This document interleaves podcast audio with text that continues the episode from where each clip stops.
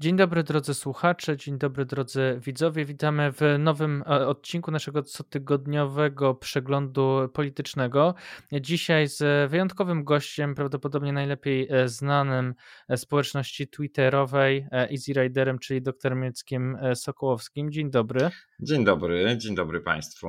Może z tym, no, z tym znanym to nie przesadzajmy, ale za chwilę powiem. Przede wszystkim e, zachęcamy e, nie tylko do śledzenia na e, Twitterze czy teraz portalu X Easy Ridera, ale też przede wszystkim do zamówienia nowej książki Transnaród wydawnictwa Ośrodka Myśli Politycznej. Pewnie jeszcze się pojawi ten wątek w naszej rozmowie, ale tylko kończąc, nasz, przywitam jeszcze naszego stałego komentatora, czyli prezesa Klubu Jagiellońskiego Pawła Musiałka. Dzień dobry Pawle. Cześć Bartek i witam wszystkich. E, dzisiaj e, po tych e, poprzednich odcinkach, gdzie bardziej rozmawialiśmy o opisie czy o Mm, polityce międzynarodowej. Dzisiaj jednak czas przyszedł na to, żeby się zająć no, głównie tą koalicją dotychczasowo opozycyjną, a w, prawdopodobnie za chwilę tworzącą tą koalicję rządzącą. I chciałbym z Wami porozmawiać dzisiaj o tym, na ile ta nowa koalicja zmieni dynamikę w naszej polityce, ponieważ mam przyjemność prowadzić tę naszą rozmowę, to wrzucę na początek tezę ze swojego tekstu, w którym E, mówiąc kolokwialnie, pompowałem trzecią drogę i Władysława Kosiniaka-Kamysza e, na stanowisko, że wywalczył stanowisko premiera po to, aby właśnie tę dynamikę zmienić i wyklarować taki nowy podział polityczny między, między Platformą, Koalicją Obywatelską, a trzecią drogą, no bo te partie wydają się być bardzo, bardzo podobne więc E, ten potencjał jakiś jest. No i pytanie, czy to jest ten moment, jak w 2005 roku, kiedy SLD przegrało wybory, oczywiście na skala, zaraz powiecie, zupełnie inna, ale SLD przegrało wybory i mm, pojawiła się nowa polaryzacja, która z nami jest już pełnoletnia PO e, PiS. Czy to jest taki moment, a jeżeli nie, to dlaczego, Jacku? Znaczy, to jest na pewno okres przejściowy, tak? E, polska polityka czy polski system polityczny według mnie dość, dość wyraźnie się dzieli na takie mm, trzy okresy, pomiędzy którymi są e, też zauważalne okresy przejściowe. No te trzy okresy to jest pierwszy okres postkomunistyczny, kiedy rywalizacja przebiega pomiędzy silną formacją postkomunistyczną a rozdrobnionymi formacjami postsolidarnościowymi i on wchodzi w, w kryzys, no powiedzmy, że symbolicznie wraz z aferą Rywina się rozpoczyna. Ten kryzys kończy się gdzieś między 2005 a 2007 rokiem, kiedy się formuje rywalizacja PiS-PO. Ona jest oparta na innym paradygmacie. Ja ten okres nazywam okresem duopolu, bo te partie grają na dużo bardziej wyrównanym boisku. Charakterystyczną cechą e, okresu postkomunistycznego było to, że boisko było nierówne. Postkomuniści stali na górze, mieli, mieli wyraźne przewagi instytucjonalne, przede wszystkim finansowe, mieli zaplecze biznesowe, które ich wspierało. Partie postsolidarnościowe rozdrobnione tego nie miały. E, natomiast wprowadzenie systemu finansowania partii z budżetu państwa wyrównało to boisko i skorzystali na tym ci, którzy ten system wprowadzili, czyli, czyli politycy, którzy potem znaleźli się w PiSie i w Platformie. I ta rywalizacja jest dosyć wyrównana, mimo że, że wydaje się przez dość długi czas, że PiS jest na trochę słabszej pozycji, tam prawda, mieli wymrzeć jego wyborcy jak dinozaury i tak dalej, no ale jednak nie wymarli. E, I drugi okres, okres duopolu się kończy. E, znowu okres przejściowy jest krótki tym razem. Moim zdaniem zaczyna się około 2014 roku. E, I w 2015 PiS zdobywa władzę i cóż robi? No ja mam wrażenie, że, że politycy, że, że, że, że historycy przyszli, będą opisywać działania Jarosława Kaczyńskiego jako próbę odbudowy modelu postkomunistycznego, tylko są w roli głównej. To znaczy Jarosław Kaczyński próbuje teraz wykrzywić to boisko, tak żeby to on był na górze, a wszyscy inni, w szczególności Platforma, żeby musieli grać pod górkę i żeby nigdy nie mogli tej piłki wykopać do jego bramki. E, no zabiera się za to z dużo większym rozmachem, dużo bardziej sprawnie niż formacja postkomunistyczna. Oczywiście to boisko instytucjonalnie e, wykrzywia przede wszystkim przez e, ograniczenie roli sędziów, szeroko, szeroko rozumianej warstwy prawniczej, która odgrywa dość istotną rolę w moderowaniu polskiej polityki, no również przez różne inne działania, oczywiście przejęcie mediów i tak dalej. I to jest okres, który nazywam okresem demokracji plebiscytarnej i on też, też trwa Wszystkie te okresy trwają tak mniej więcej dekadę, w zależności od tego, jak usytuujemy początek, koniec okresu przejściowego. Na 2015-2023 mamy, mamy ten okres demokracji plebiscytarnej. On się charakteryzuje tym, że boisko coraz bardziej się wykrzywia, ale PiS zachowuje rzeczywiście autentyczne poparcie społeczne, ono jest bardzo wysokie, ono mu rośnie. I ono mu również w ostatnich wyborach w zasadzie nie spadło, spadło minimalnie. E, to znaczy, że, że, że decyzje jednak, że polityka publiczna, jakby public policy, e, prowadzona przez, przez te partie, no, spotyka się z e, szeroką aprobatą wyborców. Liczba tych wyborców rośnie, a, potem po osiągnięciu poziomu imponującego 8 milionów, co się nikomu wcześniej nie udało, na tych około 8 milionach się zatrzymuje, co jednak okazuje się niewystarczające. I moim zdaniem mamy teraz kolejny okres przejściowy, co do którego bardzo trudno coś powiedzieć, jak będzie wyglądała przyszłość e, systemu partyjnego i, i szerzej podziałów społecznych, bo to nie zapominajmy, ja rozumiem, że wrócimy do tego tematu, nie chcę urządzać wykładu e, od razu na początek, ale zmiany systemu partyjnego są pochodną zmian w społeczeństwie. System partyjny się zmienia, rywalizacja wygląda inaczej, dlatego że coś się zmieniło w społeczeństwie, inne siły oddziałują na polityków. Politycy mają mało sprawczości, politycy są, są jednak przede wszystkim wyrazicielami czegoś, co się dzieje w społeczeństwie. E, no więc w społeczeństwie coś się stało, coś się zmienia, to społeczeństwo dojrzały, skumulowały się pewne procesy zmian, które zachodziły wcześniej i to powoduje, że dotychczasowa formuła rywalizacji okazuje się nieadekwatna i ona się zmieni. E, jak to oczywiście e, bardzo, bardzo trudno w tej chwili przewidzieć, natomiast ja bym nie prognozował eliminacji tych protagonistów. Ja myślę, że i PiS i Platforma z nami zostaną. E, to będzie o tyle inaczej w stosunku do, do załamania się okresu postkomunistycznego, gdzie ten główny aktor y, zniknął ze sceny właściwie całkowicie, stracił jakiekolwiek znaczenie. No formacje postsolidarnościowe, te rozdrobnione też się przekształciły, przekształciły się w coś zupełnie nowego w PiS i Platformę. Natomiast ja myślę, że tutaj będzie y, inaczej. PiS i Platforma z nami zostaną, tylko że stopniowo zmianie będzie ulegać ich formuła działania. One będą pod tym samym szyldem działać, natomiast natomiast to się staną trochę inne y, byty, to będą trochę inne partie i prawdopodobnie właśnie teraz w, w tym okresie przejściowym, który będzie trwał e, najbliższą kadencję na pewno, tylko pytanie, ile będzie trwała ta kadencja, e, to się, to się w jakiejś mierze, w jakimś dużym stopniu dokona, chociaż nie całkowicie, to, to kilka lat musi e, zająć, żeby te partie absorbowały te zmiany. I one będą, więc partie będą, ale będą czymś innym, będą działały inaczej i ja myślę, też potroszę, mam nadzieję, to jest ryzyko myślenia życzeniowego, oczywiście, że ta rywalizacja między nimi też będzie podlegała pewnym zmianom. Dobrze, to Pawle, w takim razie przypominam moje pytanie, czy zmieni się ta polaryzacja i kształt, a później pewnie e, będziemy się e, zastanawiać, do kiedy będzie ten okres przejściowy trwał, bo można też postawić tezę, że jego rozstrzygnięcie będzie nie za kolejną kadencję, czy do kolejnej kadencji Sejmu, ale do wyborów prezydenckich. Pawle.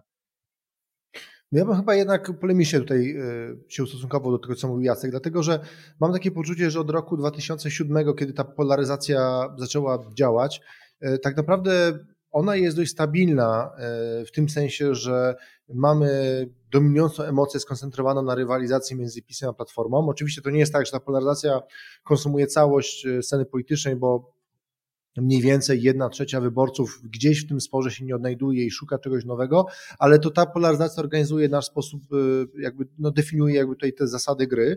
To, co się zmieniło w ostatnich wyborach, y, no zmieniła się, zmieni się prawdopodobnie władza, ale jeśli chodzi o ten model rywalizacji, to tak naprawdę ja mam wrażenie, że on się nie zmienił. To znaczy, zmieniło się tylko tyle, że to, co było takie pomiędzy, grało na niekorzyść PiSu, a nie na korzyść PiSu. W tym sensie trzecia droga po prostu spowodowała, że to Donald Tusk będzie sprawował władzę, bo sam nie był w stanie jej e, jakby zdobyć.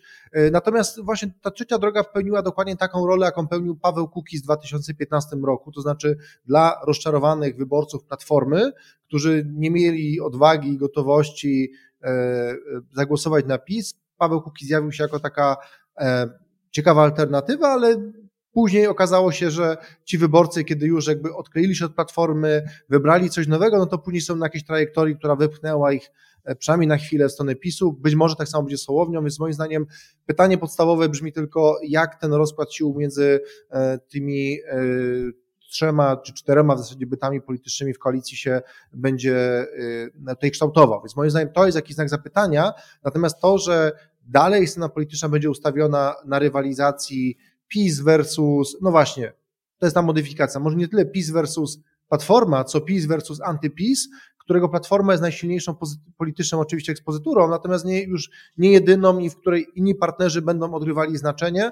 E, I podkreślmy, no, kiedy miało miejsce, mm, miało miejsce koalicja PO-PSL 2007-15, to też przecież w drugiej kadencji bardzo no niedużo brakło do tego, żeby SLD było dokoptowane, SLD się do tego przygotowywało. Okazało się, że ten wynik Platformy w 2011 roku był na tyle dobry, że e, te, udało się utrzymać tylko jednego koalicjanta, nie trzeba było dokoptować kolejnego.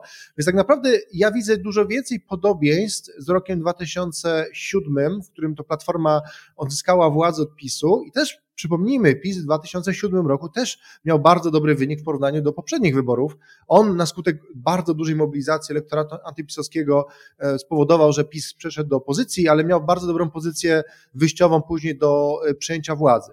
Tutaj ta różnica faktycznie, która jest między tym rokiem 2007 i 2023 uważam e, na niekorzyść PiSu działa w taki oto sposób, że jednak ten elektorat PiSu jest duży, ale on na niego, e, można powiedzieć, w bardzo negatywny sposób działa demografia. Mam takie poczucie, że PiS wpadł w taką pułapkę średniego rozwoju, zmobilizował wszystkie swoje zasoby w czasie e, tej kampanii, użył w zasadzie wszystkich możliwych instrumentów, żeby to wojsko powykrzywiać, więc ten stan, jaki osiągnął teraz, jest absolutnie maksimum, co ta partia może e, osiągnąć. To jest oczywiście bardzo dużo. Po 8 latach rządów można powiedzieć, no która partia w Europie by nie chciała mieć 35% e, w wyborach.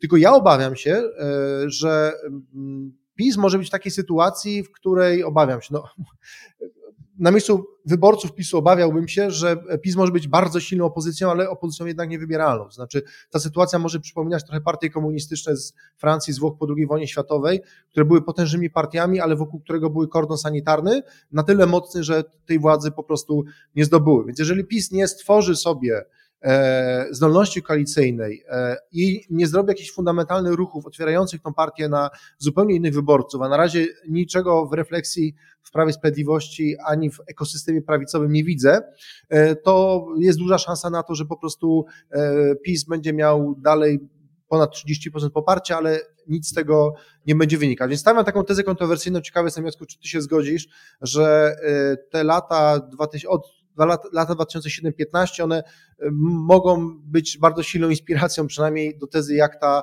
e, rywalizacja z PiSem będzie wyglądać, bo jeszcze jedna teza na koniec, na rzecz tej e, hipotezy jest taka, że jak patrzę na różnice między Szymonem Hołownią, Platformą Obywatelską, Lewicą, oczywiście one nie są bez, y, nie chcę ich bagatelizować, pewnie w sprawie aborcji będzie kłótnia, pewnie w wielu, kilku innych sprawach, ale na przykład w polityce europejskiej to, co się dzisiaj dzieje e, w tej debacie na temat zmian traktatowych, no to będziemy mieli powrót do głównego nurtu, tak jak definiował go Donald Tusk. Ja nie widzę ani po lewicy, ani po, po Szymonie Hołowni żadnego innego głosu w tej sprawie, więc moim zdaniem e, czeka nas y, w pewnym sensie powtórka z rozrywki, choć pewnie nie będzie to powtórka jeden do jednego. Okej, okay, to w takim razie zanim Jacku się odniesiesz, e, na początku mówiłem, że chcę się skupić e, jednak na dotychczasowej opozycji, ale skoro Paweł otworzył jednak ten wątek pisowski, to żebyśmy nie przeskakiwali nad nim, tylko jednak się zastanowili,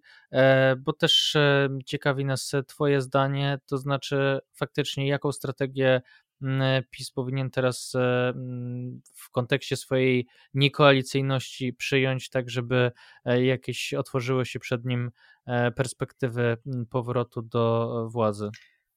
No, to zależy od celów, które tak naprawdę zna tylko Jarosław Kaczyński, bo wiecie, jest też pytanie, o co chodzi Jarosławowi Kaczyńskiemu, o co chodzi polityką Prawa i Sprawiedliwości. Czasami zachowanie własnej tożsamości E, może e, być traktowane jako cel tak naprawdę nadrzędny w stosunku do zdobycia władzy. Ja bym chciał przypomnieć, że w latach 2007-2015 PiS e, właśnie za, za, za cenę tego, że przez że dużą część tego okresu spędziło pod szklanym sufitem, z czegoś, co jakiś taki core, takie jądro tej tożsamości definiowało, wcale rezygnować nie zamierzał, więc to i, i tam ten, etos taki jest bardzo silny w tej partii.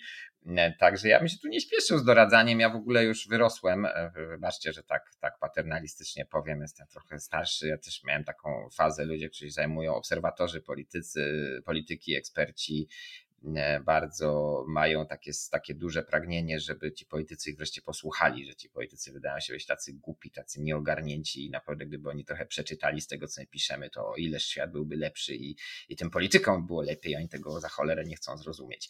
E, no, ale mi ta ambicja jakoś przeszła również dlatego, że ona jest zupełnie, e, zupełnie po prostu niemożliwa do zaspokojenia. Politycy nie chcą tych rad słuchać e, z jakichś powodów. I, i tak nie, nie, nie mam jakiegoś takiego pragnienia, żeby sugerować komuś jakąś strategię. To, to, to zobaczymy. To są, poza tym to są do pewnego stopnia procesy naturalne, wiecie? I, I teraz, tak jak Paweł powiedział, oczywiście ja się całkowicie nie zgadzam z tym, co Paweł powiedział, do, do tego stopnia, że aż mój obraz w kamerze zmętniał z irytacji, bo to chyba nie jest kwestia przecież mojej kamery kamery, która do tej pory działała bez zarzutu. E, więc, e, więc ja mam poczucie, że jest, e, tak jak w, ekonomii jest analiza techniczna, analiza fundamentalna dotycząca przedsiębiorstw giełdowych, tak w, polityce możemy też sobie analizować technicznie tam kto, kto z kim i kto kogo posunie i kto zrobi jaką koalicję i kto na tym straci, jakie będą kłótnie, ale jednak ważniejsza jest ta analiza fundamentalna, czyli to, co się dzieje w społeczeństwie. E, a w moim przekonaniu, widzisz, ty, ty Paweł powiedziałeś, że sytuacja jak w 2007 roku, ale w 2007 roku właśnie się skończył okres przejściowy. On się skończył dlatego i ta formuła, nowa formuła rywalizacji między PiSem a Platformą zaczęła się rodzić, między innymi dlatego, że dopiero w 2007 roku PiS przejął elektorat samoobrony. E, I PiS stał się partią na skutek tego dużo bardziej roszczeniową, dużo bardziej agresywną, dużo bardziej populistyczną. Dopiero 2007 rok i, i to wyrzucenie Dorna jest takim symbolem tego. Koniec z intelektualistami, prawda, z najinteligentniejszym człowiekiem tak naprawdę w polskiej polityce był, był chyba Dorn i był przecież współzałożycielem porozumienia Centrum, trzecim bliźniakiem, towarzyszem drogi politycznej Jarosława Kaczyńskiego i się okazał niepotrzebny w 2007 roku. W 2007 roku trzeba było zrobić miejsce dla innych ludzi, dla ludzi, którzy będą rozumieli e, tę część społeczeństwa, taką prostą, bardzo mocno pokrzywdzoną transformacją, mającą bardzo silny resentyment, część społeczeństwa, która wcześniej wybierała lepera. I z nimi y, Ludwik Dorn się nie dogada. On ich może opisać, ale w książce.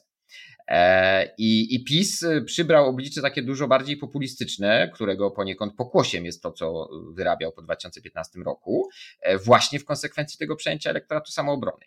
E, a teraz zwróćcie uwagę, że PiS się dorobił tych, tych nowych 3 milionów wyborców, których pozyskał w 2019 roku, jednak w dużej mierze przy, przy, sobie utrzymał. Około tam miliona odpłynęło, pół miliona mu przypłynęło, tak, tak wynika z tych kalkulacji, zdaje się, naj, najświeższych. Trochę mu wymarło. E, no, ale jednak ma, ma grupę co najmniej dwóch milionów nowych ludzi, którzy prawdopodobnie zostali zaktywizowani po raz pierwszy do uczestnictwa w polityce w 2019 roku, zostali zaktywizowani w obronie E, przede wszystkim 500, plus, przede wszystkim polityki socjalnej, e, ale jednocześnie są, są niepewni, tak? Łatwo ich będzie zniechęcić i wcale nie jest powiedziane, że taka twarda formuła tożsamościowa ich pozwoli zatrzymać. Raczej się wydaje, że twarda formuła tożsamościowa, zresztą przybierająca taką, taką postać coraz bardziej radykalną, coraz bardziej karykaturalną w tej końcówce drugiej kadencji, nie jest receptą na utrzymanie tych ludzi i tutaj myślę, że to do polityków Prawa i Sprawiedliwości dotrze. Politycy mogą nie słuchać ekspertów, mogą się wydawać bardzo mało inteligentni, ale oni są bardzo e, są też różne rodzaje inteligencji, prawda? My, my, jak się tą polityką zajmujemy, to taką mamy inteligencję e, analityczną. Natomiast politycy mają zwykle wysoką e, inteligencję emocjonalną. Oni się świetnie orientują w nastrojach i potrafią je wyczuwać, potrafią się do nich dopasować. Jak oni zauważą, że te nastroje są inne, że mają inne potrzeby, to nie będą zaspokajać, bo to jest dla nich kwestia życia i śmierci. Więc po pierwsze uważam, że tutaj Sytuacja jest inna, jeżeli chodzi o skład elektoratu PiSu, nieporównywalnie inna niż w 2007 roku. E, no po drugie, mamy te zmiany społeczne, tak? I tutaj mogę wejść w wykład e, na temat tych, tych podziałów, tak naprawdę. E, bo rywalizacja PO-PiS bazowała moim zdaniem na podziale na malkontentów, beneficjentów transformacji. Po prostu społeczeństwo się dzieliło mniej więcej po połowie na tych, którzy uważali, że na transformacji skorzystali albo za chwilę skorzystają i na tych, którzy uważali, że nie, uważali, że transformacja była niesprawiedliwa i wymaga mniejszej lub większej korekty. No i PiS reprezentował tych drugich ale dwie kadencje rządów PiSu po prostu jego elektorat dowartościowały, zarówno ekonomicznie, jak i, jak i symbolicznie rozliczono tę transformację, oczywiście całkowicie bezskutecznie, ale, ale poniżając na różne sposoby elity transformacyjne.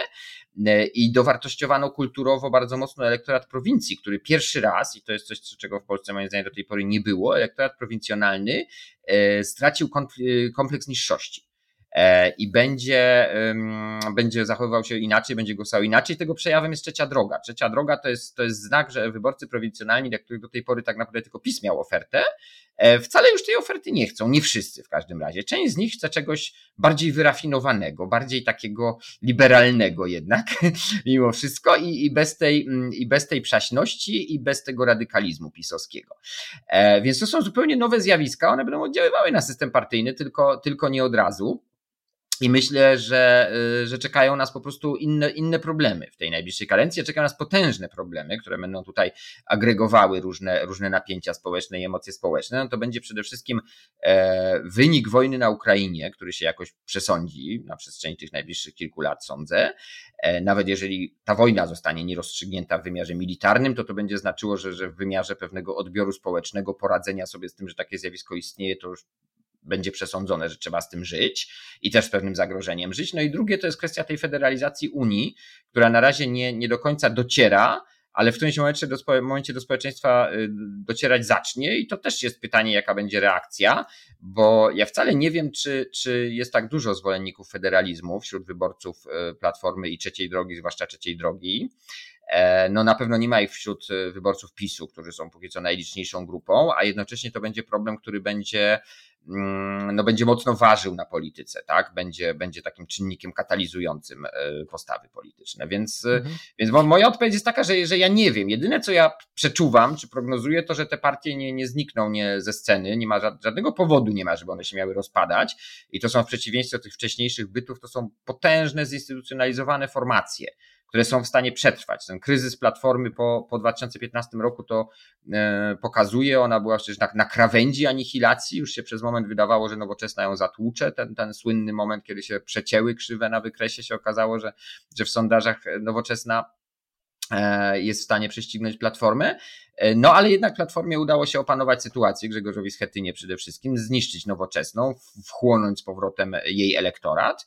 E, i, i platforma przetrwała. To są, to są naprawdę potężne organizmy, które są sobie w stanie już poradzić z kryzysami, dlatego ja nie prognozuję, że znikną, ale ich formuła się będzie zmieniała, dlatego że oczekiwania elektoratu się będą zmieniać. I w szczególności ja myślę, że najciekawsze pytanie to jest, już kończę, e, czy ten, czy ten taki pomysł PiSu na taką radykalnie antymodernistyczną e, frazeologię jako pewną ekspresję polskiej tożsamości jest trafny, bo ja uważam, że nie jest. I, i to będzie musiało ulec korekcie i to będzie prawdopodobnie największy konflikt w PiSie.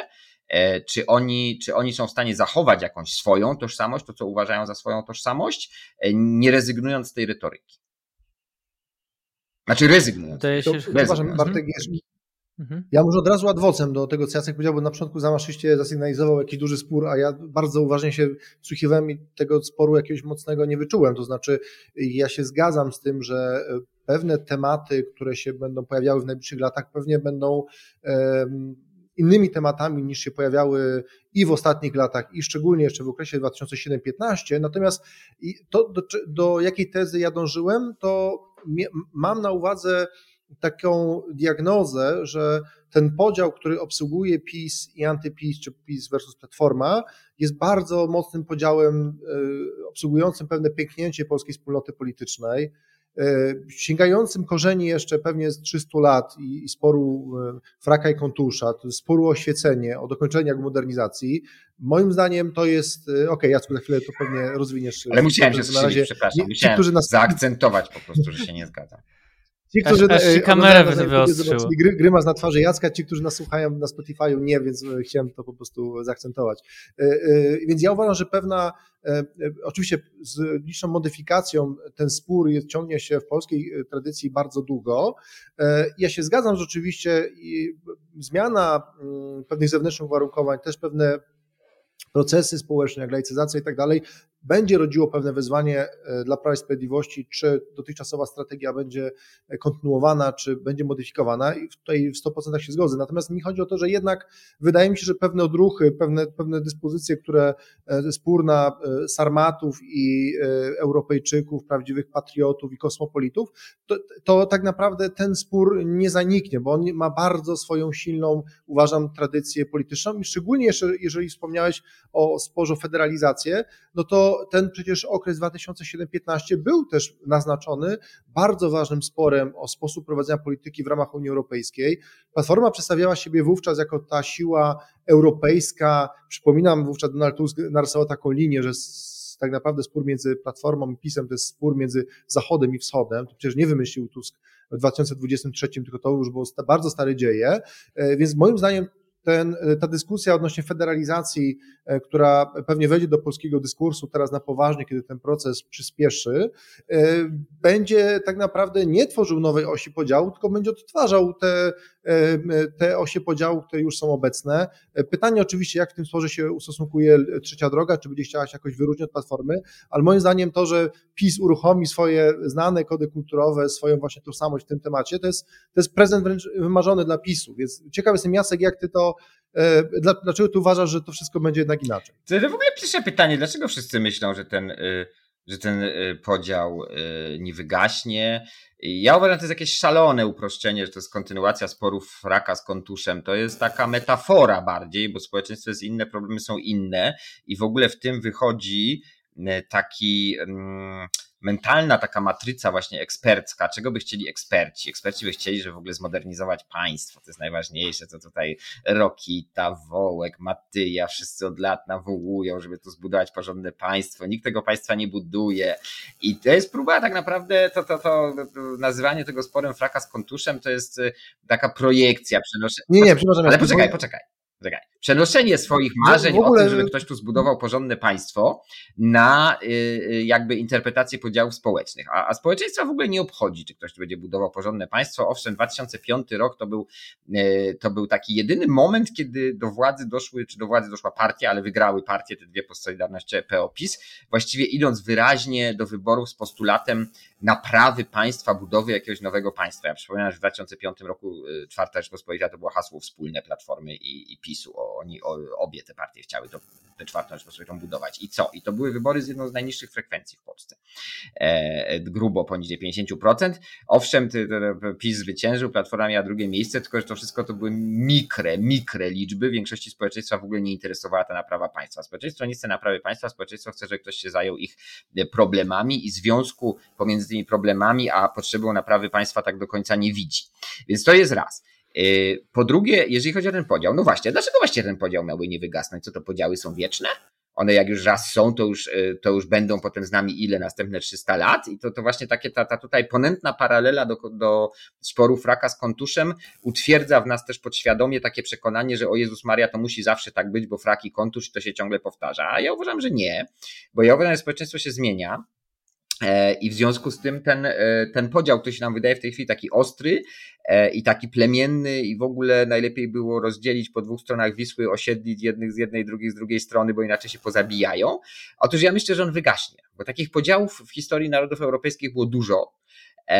I te podziały, koniec końców, po długim okresie konfliktu, bardzo często krwawego, co nam zostało oszczędzone, kończyły się. I nas to też czeka. My po prostu nie możemy się skonfrontować z tym, że my niebawem, na przestrzeni najbliższej dekady, e, zaczniemy być normalnym państwem i w miarę normalnym społeczeństwem, w którym nie ma miejsca na takie rzeczy. Nie ma miejsca, bo one po prostu wygasły. Ja zaraz to uzasadnię i rozwinę, dlaczego ja uważam, że to że jest szansa. No oczywiście ja nie jestem e, wróżbitą, więc ja nie mam pewności, czy to wygaśnie, ale ja widzę pewne podstawy, żeby ostrożnie zakładać, że to może wygasnąć. Bo y, definiuję troszeczkę ten podział inaczej i to jest podział, który faktycznie y, może teraz nam zastąpić na pewien czas podział na beneficjentów i malkontentów transformacji, który to podział wygasł w związku z dowartościowaniem malkontentów. E, otóż mam wrażenie, że w tej chwili mamy w społeczeństwie cechy takiego podziału tożsamościowego.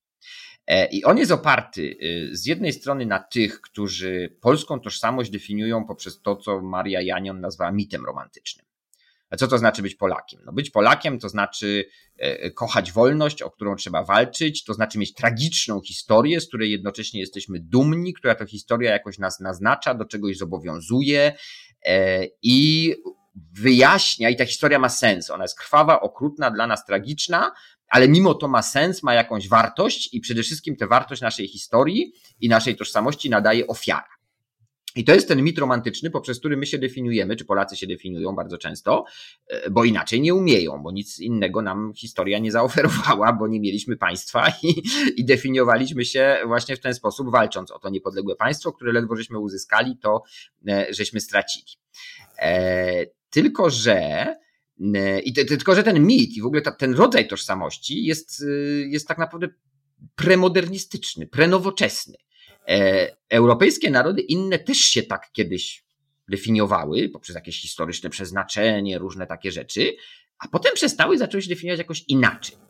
E, I to jest proces, którego myśmy jeszcze nie przeszli, ale możemy go zacząć, chociaż w trochę zmienionej formie, y, przechodzić.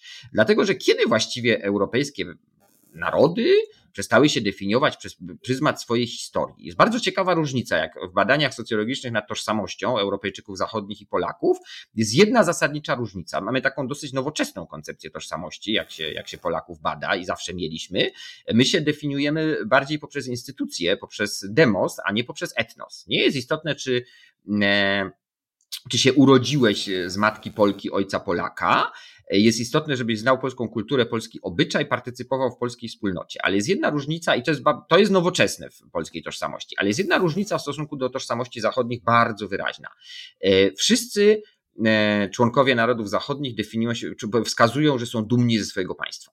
A Polacy oczywiście nie. Polacy wskazują, że są dumni z historii. Narody zachodnie bardzo często nie są dumne z historii. Się wstydzą historii, ale są dumne z państwa. A my dokładnie odwrotnie. Wstydzimy się państwa, jesteśmy dumni z historii. No bo mieliśmy w ogóle państwa nie mieliśmy, albo mieliśmy bardzo krótko, a jak je mieliśmy, to je straciliśmy, e, a potem mieliśmy pseudo państwo, którym był PRL, a potem mieliśmy trzecią RP, która ledwo zipała i trudno było być z niej dumnym. E, I to jest druga strona podziału, tych antyromantyków, ci, ci Unijczycy, jakich tam nazwać, wyborcy aktualnie Platformy Obywatelskiej, trochę trzeciej drogi. Oni tęsknią za inną formą identyfikacji narodowej. E, nie chcą tego mitu romantycznego, z różnych powodów on ich zniechęca, a chcieliby, zadajmy sobie pytanie, czego chcą wyborcy Platformy Obywatelskiej, jednym zdaniem. Więc ja myślę, że najbliżej będziemy odpowiedzieć na to pytanie, jak, jak powiemy, że oni chcą, żeby tu było jak na Zachodzie. Ale e, tak naprawdę, jakby im wejrzeć w duszę, to myślę, że im nie tylko chodzi o ten dobrobyt zachodni, który zresztą duża część z nich już ma, bo to są często ludzie lepiej sytuowani, tylko im chodzi o tę formę identyfikacji. Oni by chcieli być po zachodniemu dumni z, ze wspólnoty, w której partycypują, a nie mogą. Nie mogą, więc ją póki co odrzucają. Są zwolennikami federalizmu, czy są bardziej skłonni być zwolennikami federalizmu.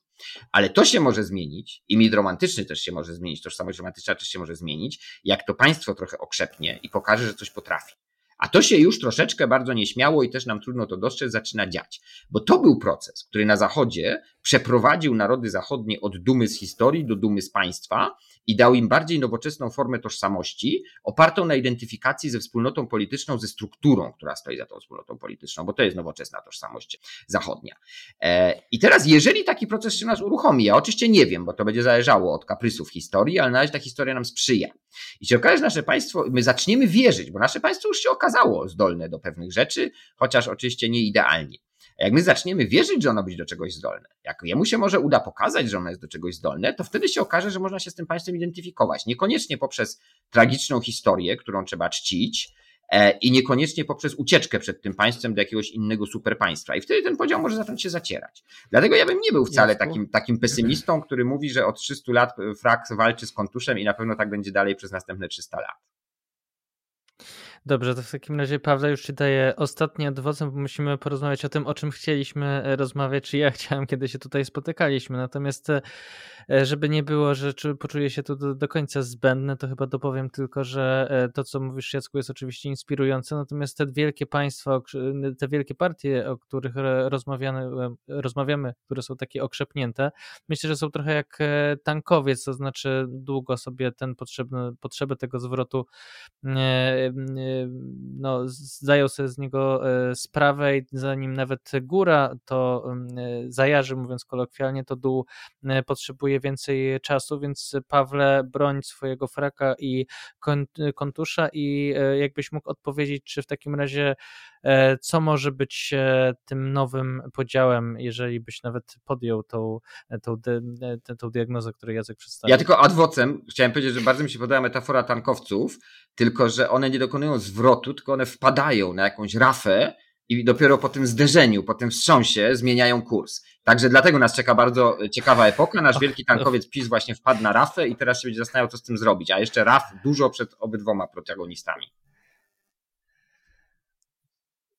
Prawda? Ja się zgodzę, to z, Bartek, wszystkim zgodzę się z tym, e, z twoją intuicją, że tak naprawdę e, Jacek zarysował tutaj tak zamaszyste procesy długofalowe, że ja mimo, że pewne procesy już podskórnie widać e, i kontury są całkiem już nieźle narysowane, to jednak uważam, że w najbliższych latach jeszcze aż tak duża rewolucja z przyczyn jakby tych zmian społecznych e, chyba jeszcze się nie, nie zdąży wydarzać. Znaczy pytanie, o jakim horyzoncie czasowym rozmawiamy. Ja cały czas mam przed sobą horyzont jednak najbliższej dekady parlamentu. Jeżeli tak patrzymy na polską politykę w przeciągu no, najbliższej jakby dekady, to jeszcze bym e, raczej widział więcej status quo niż jakieś e, zamaszystych dużych zmian, o których ty mówisz, ale jednak drugi punkt dotyczy samych tych zmian. Ja trochę jednak inaczej ja te zmiany postrzegam. To znaczy, wydaje mi się, że ten spór o polskość i sposób identyfikacji e, narodowej jest oczywiście niezwykle trafną intuicją, tylko jednak ja bym go widział nieco inaczej. Znaczy mi się wydaje, że tak naprawdę kluczowy spór e, e, fraka z kontuszem, on polega na tym, na pytaniu, czy to, co jest specyficznie polskie i swojskie, to, co nas odróżnia od Europy Zachodniej, czy stanowi jakąś szczególną wartość, którą my powinniśmy chronić, szczególnie w dobie globalizacji, integracji europejskiej i wszelkich innych procesów wydrążających władzy, rozmazujących e, naszą tożsamość, czy to stanowi wartość, czy stanowi obciążenie? Ja mam poczucie, że Sarmaci uważają, że to, co polskie e, specyficznie trzeba absolutnie chronić, dlatego jest cała uruchomiona pedagogika dumy, którą ty pewnie rozumiesz w tym twoim podziale jako, ta, jako ten romantyczny mit, wokół którego, y, bo tam jest oczywiście dużo romantyzmu, ja tego nie kwestionuję, wokół którego budujemy swoją tożsamość, a po drugiej stronie ja uważam, że jak ty powiedzieli, że Platforma czy Platformersi chcą być na Zachodzie, to się zgadzam, tylko ten Zachód ja rozumiem w ten sposób, że my byśmy bardzo chcieli, żeby właśnie z polskości e, wyerodowały te elementy, które powodują, że my jesteśmy inni. I ja uważam, że to wynika po prostu z kompleksu i to z kompleksu obu stron, to znaczy to jest nasz sposób poradzenia sobie z traumą e, bycia e, e, bez państwa i tak naprawdę znajdywania się pewnej peryferyjnej części historii jakby geografii, z tym kompleksem możemy sobie radzić na dwa sposoby. No właśnie, albo idziemy w pewną rodzaj tromtadracji i uruchamiamy pedagogikę dumy, albo uruchamiamy pedagogikę wstydu. I moim zdaniem to, są, to jest naprawdę rewers i awers, moim zdaniem, tego samego procesu, który oczywiście, jak pytasz, czy jest stabilny, znaczy, czy on może się kiedyś zakończyć? Może się zakończyć, natomiast wydaje mi się, że on mógłby się zakończyć tylko wtedy, kiedy ktoś przedstawi jakąś syntezę, w której te dwie wspólnoty de facto narodowe koegzystujące obok siebie, one po prostu się jakoś dadzą w jednej historii opowiedzieć. Na razie ja tej próby wspólnego opowiedzenia się nie widzę i moim zdaniem bardzo bieżący kontekst, ostatni tekst Jarosława Bratkiewicza w Gazecie Wyborczej e, jest świetną egzemplikacją, jak tak naprawdę mocny, e, z jak mocnym podziałem tak naprawdę mamy do czynienia. E, ci, którzy nie czytali, to zachęcam, absolutnie bardzo ważny tekst przedstawiający mindset właśnie e, Europejczyków, czy jakby pisowcy powiedzieli e, Europejczyków o polskim pochodzeniu, chociaż ja tak daleko nie idę. Więc Bartek, już oddaję Ci głos. Wiem, że mamy rozmawiać na inny temat, ale bardzo frapująca dyskusja z Jackiem na temat natury polskości. Ja uważam, że jednak te procesy, podsumowując moje, moja, moja konkluzja jest taka, że dzisiaj PiS i antyPiS obsługują właśnie ten spór o o to, czy to, co swoiście polskie powinno być E, kultywowane, zachowywane, czy powinno być erodowane. Po jednej stronie właśnie mamy PiS, po drugiej stronie mamy antypis z pewnymi różnymi tylko akcentami i ten spór dalej, tak jak to było w ostatnich 20 e, latach i tak naprawdę ten tylko i wyłącznie podział postkomunistyczny, który pojawił się dlatego, że nagle pojawił się PRL, który zupełnie inaczej ustawił to pole dyskusji, ale paradoksalnie jak się PRL skończył, to nie odsłonił nowych sporów, tylko odsłonił stare spory, które my jeszcze w naszej historii nie przepracowaliśmy. Tak jak postrzegam ten główny podział socjopolityczny w Polsce. Czyli żyjemy w, P, w drugiej RP bis. E, Jacku. Przeceniasz, przeceniasz yy, Pawle, sprawczość polityków. To by się wydaje, że oni w ogóle coś tymi swoimi pedagogikami nie, nie kreują, oni troszkę mogą wspomóc pewne procesy, ale te procesy muszą istnieć samoistnie. E, a realne. Ale ja skupiam, ja tej tezy nie stawiam, że politycy są e, kreatywni, sprawczy. Oni właśnie odpowiadają na te procesy. No, odpowiadają, próbują je też zmieniać, ale z jakim powodzeniem to widzimy po sukcesie podręcznika do hitu. E, I, i tyle było z pedagogiki dumy.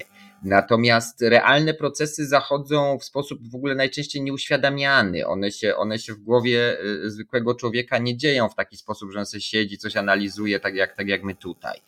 One zachodzą w rzeczach takich, jak teraz jedno z największych świąt y, polskości, jakie się odbędzie pojutrze, gdzie my się wszyscy spotkamy na grobach naszych przodków i to będą i pisowcy, i platformersi, i unijczycy, i romantycy i wszyscy w tym samym odwiecznym rytuale zapalimy znicze i będziemy E, czuli jakiś rodzaj wspólnoty na tych grobach, chodząc po, po cmentarzu pełnym, pełnym światełek, tak jak chodzimy po roku. I to jest pewna swojskość, która jest dla nas unikalna i, i już gdzie indziej zanikła w Europie, a u nas się utrzymuje i myślę, że się utrzyma jeszcze długo, dłużej nawet niż, e, e, niż pewna władza kościoła, która się tutaj nad rytuałami społecznymi utrzymywała, a teraz zaczyna się trochę, trochę załamywać, a która też bardzo przyczyniła się do tego, że się, że się te rytuały społeczne utrwaliły, ale też się trochę usamodzielniły w stosunku, w stosunku do religii, dlatego że na tych grobach się teraz spotka też bardzo, bardzo wielu niewierzących i nie tylko wierzących. I pewien ten obyczaj trwa i e, definiuje polskość.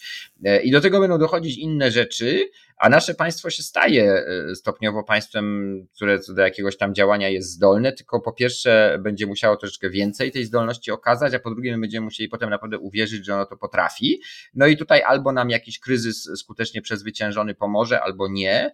E, COVID nam za bardzo nie, powód, nie pomógł, bo COVID nie został odebrany jako sukces państwa mimo że był mieszanką porażek i sukcesów, bo uratowanie gospodarki po covid jednak za, za pewien sukces uważam, chociaż oczywiście za bardzo wysoką i tragiczną cenę e, tych e, zgonów, tych wszystkich, których państwo niewydolne nie było w stanie uratować. Ale to nie okazało się katastrofą całkowitą, która nas nie przemieliła, nie, nie zniszczyła a w sumie mogło. Raczej historycznie mieliśmy takie doświadczenia, że jak coś takiego nas spada, to to już będzie e, po prostu, po prostu totalna klęska.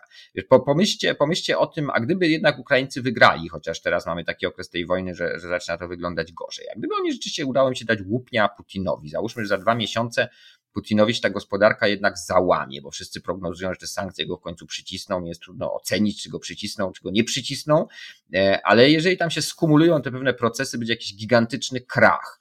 E, a, Ukra a Ukraińcom się uda jednak zgromadzić zasoby pozwalające, nie wiem, dzięki dobrej pogodzie przekroczyć ten Dniepr i osiągnąć w ogóle Krym I, I wojna się skończy czymś, co będziemy wszyscy będą uważali za jakieś zwycięstwo Ukrainy, a Putin umrze, dostanie rzeczywiście zawału na widok tego wszystkiego i umrze i pojawi się ktoś nowy, kto pośpiesznie podpisze jakiś pokój, bo będzie musiał w ogóle zapanować w jakikolwiek sposób nad rozpadającym się państwem rosyjskim. No i w, czy wy sobie wyobrażacie, jaka wtedy będzie identyfikacja Ukraińców z ich państwem? Ona już niesłychanie wzrosła i w ogóle poczucie tożsamości narodowej ukraińskiej nowoczesne się narodziło na naszych oczach w ciągu tej wojny wśród, wśród bardzo wielu ludzi mieszkających w Ukrainie. Ale gdyby oni takie zwycięstwo odnieśli, to oni przecież będą, staną się narodem w zupełnie innym rozumieniu niż byli raptem dekadę temu. Więc ja mam nadzieję, że nie czekają nas aż takie wstrząsy, ale kryzysy mogą gener- kryzysy i pozytywnie rozwiązane kryzysy mogą niesłychanie wpływać na, e, na skatalizowanie takich procesów społecznych. A oczywiście, jeżeli takich kryzysów unikniemy, co też będzie miało zalety, to e, ten proces, który ja tutaj postrzegam jako prawdopodobny, będzie i tak trwał. E, no i oczywiście tutaj federalizacja ewentualna Unii Europejskiej, nasz w niej udział będzie, będzie wielką niewiadomą i, i wielkim konfliktem społecznym. No ale ja osobiście uważam, że tej federalizacji ostatecznie nie dojdzie. To jest temat na inną rozmowę, także będzie dużo, dużo krzyku, tak. dużo hałasu, dużo konfliktów, ale super państwo europejskie nie powstanie. E, dobrze. Nie... Bartek, to o czym chcieliś rozmawiać? Właśnie spróbuję, spróbuję cały, przez całą twoją, e, twoją wypowiedź, Jacku, próbowałem e, zastanowić się, jak zaczepię któryś z wątków po to, żeby mm, przejść do tego, co chcę zapytać, ale ponieważ nic mi się nie wyklarowało, to po prostu wymuszę od was odpowiedź na, w temacie, w którym chciałem, o którym chciałem rozmawiać. To znaczy, jednak e, każda władza uczy się e, od siebie i ten tandem Jarosław Kaczyński, Donald Tusk e, wyciągał wnioski z rządów poprzednika, a później przejmował to najczęściej i doprowadzał do, do, do wyższego poziomu.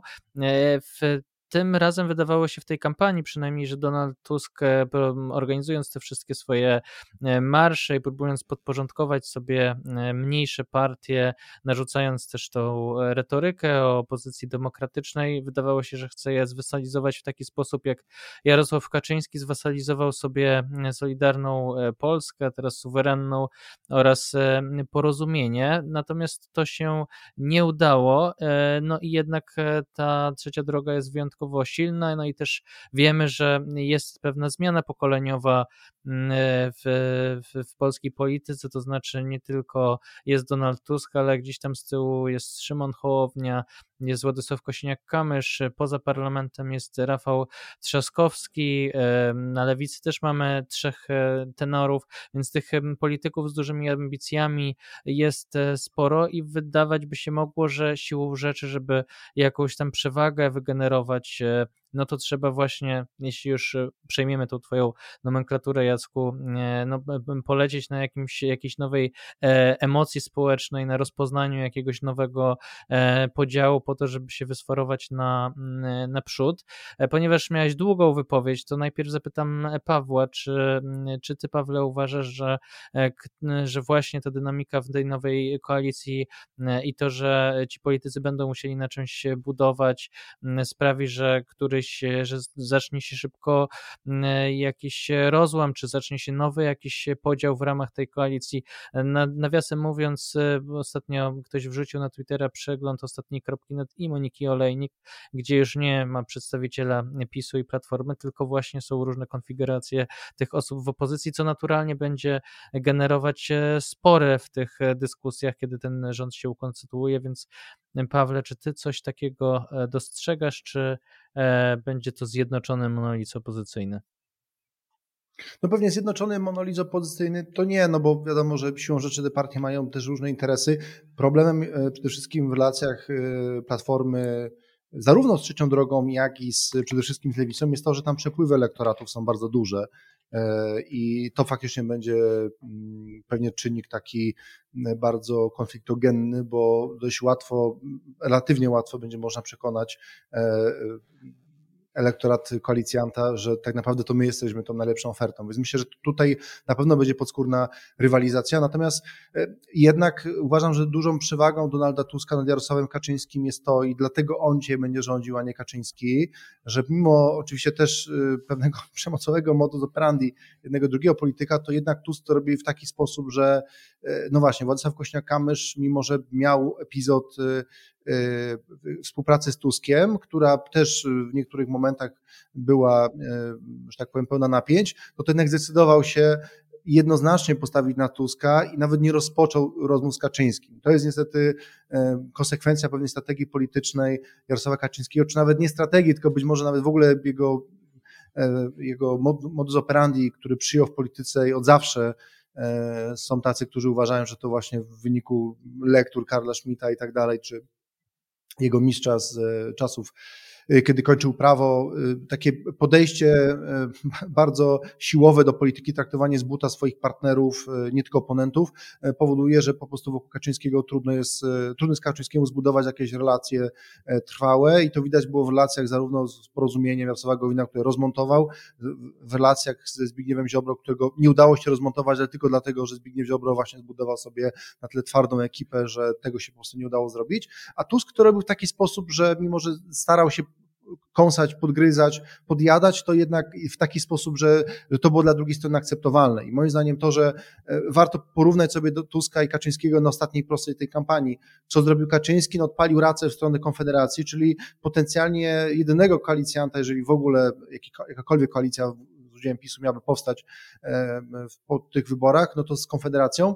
E, no i odpalił, odpalił racę, paląc mosty. Co zrobił Tusk? Mając na uwadze, że może stracić 1, 2, 3%, powiedział na koniec do wyborców niezdecydowanych, żeby ci, którzy zastanawiają się nad głosowaniem na e, trzecią drogę, żeby to zrobili. Więc moim zdaniem widać tutaj jakąś taką większą, nie wiem, zdolność Tuska do, do e, nie wiem, dzielenia się władzą, e, więc, więc podejrzewam, że ta koalicja, ona przetrwa. Ja bym obstawił dzisiaj u Bukmachera, jakbyś mnie zapytał, czy jakieś pieniądze bym postawił, że ta koalicja przetrwa kadencję. Obstawiłbym, że tak, dlatego że ten strach też przed powrotem PiSu do władzy i to przed tym właśnie zakrzywianiem wojska, które PiS robił, jest tak bardzo cementujące. Wszystkie te partie i elektorat, że to tworzy wspólną taką metaprzestrzeń i ci poszczególni aktorzy w ramach tej koalicji mogą się spierać, ale czują, że pewnej granicy przekroczyć nie mogą, dlatego że po prostu znowu przyjdzie ten straszny e, kaczor i ich wszystkich po prostu zje, a być może tym razem zje nas skutecznie i będzie rządził w ogóle e, trzy kadencje. Więc myślę, że to jest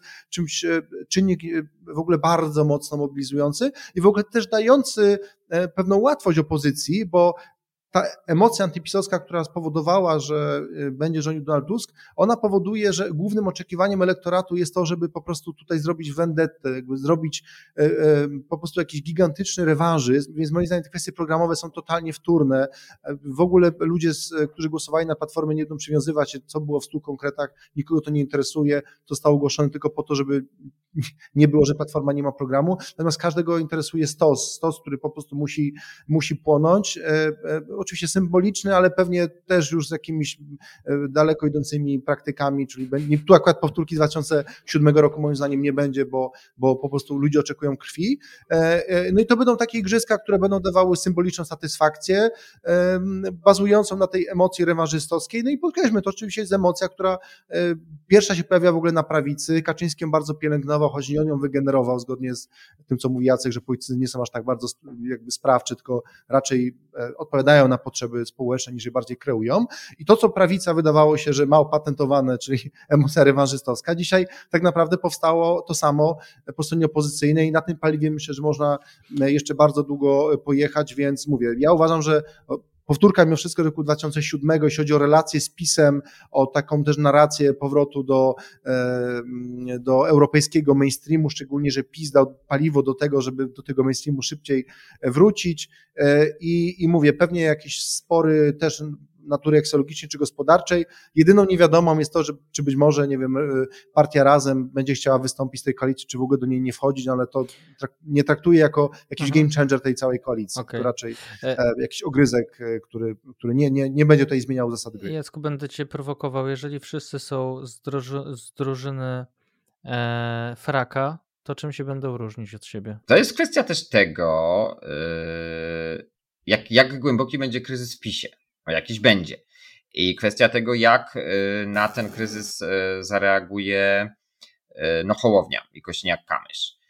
Bo ja tutaj już abstrahuję od zupełnie fantastycznych pomysłów, że prezydent Duda wymusi jakiś kompromis konstytucyjny, to jest ciekawa ciekawy pomysł, ale moim zdaniem zupełnie jałowy, bo myślę, że on jest do tego niezdolny. Natomiast przed y, Kośniakiem i Kamyszem, e, przed Kośniakiem i Hołownią e, otwiera się, otwiera się potencjalnie bardzo ciekawa droga zagospodarowania części e, elektoratu rozczarowanego PiSem.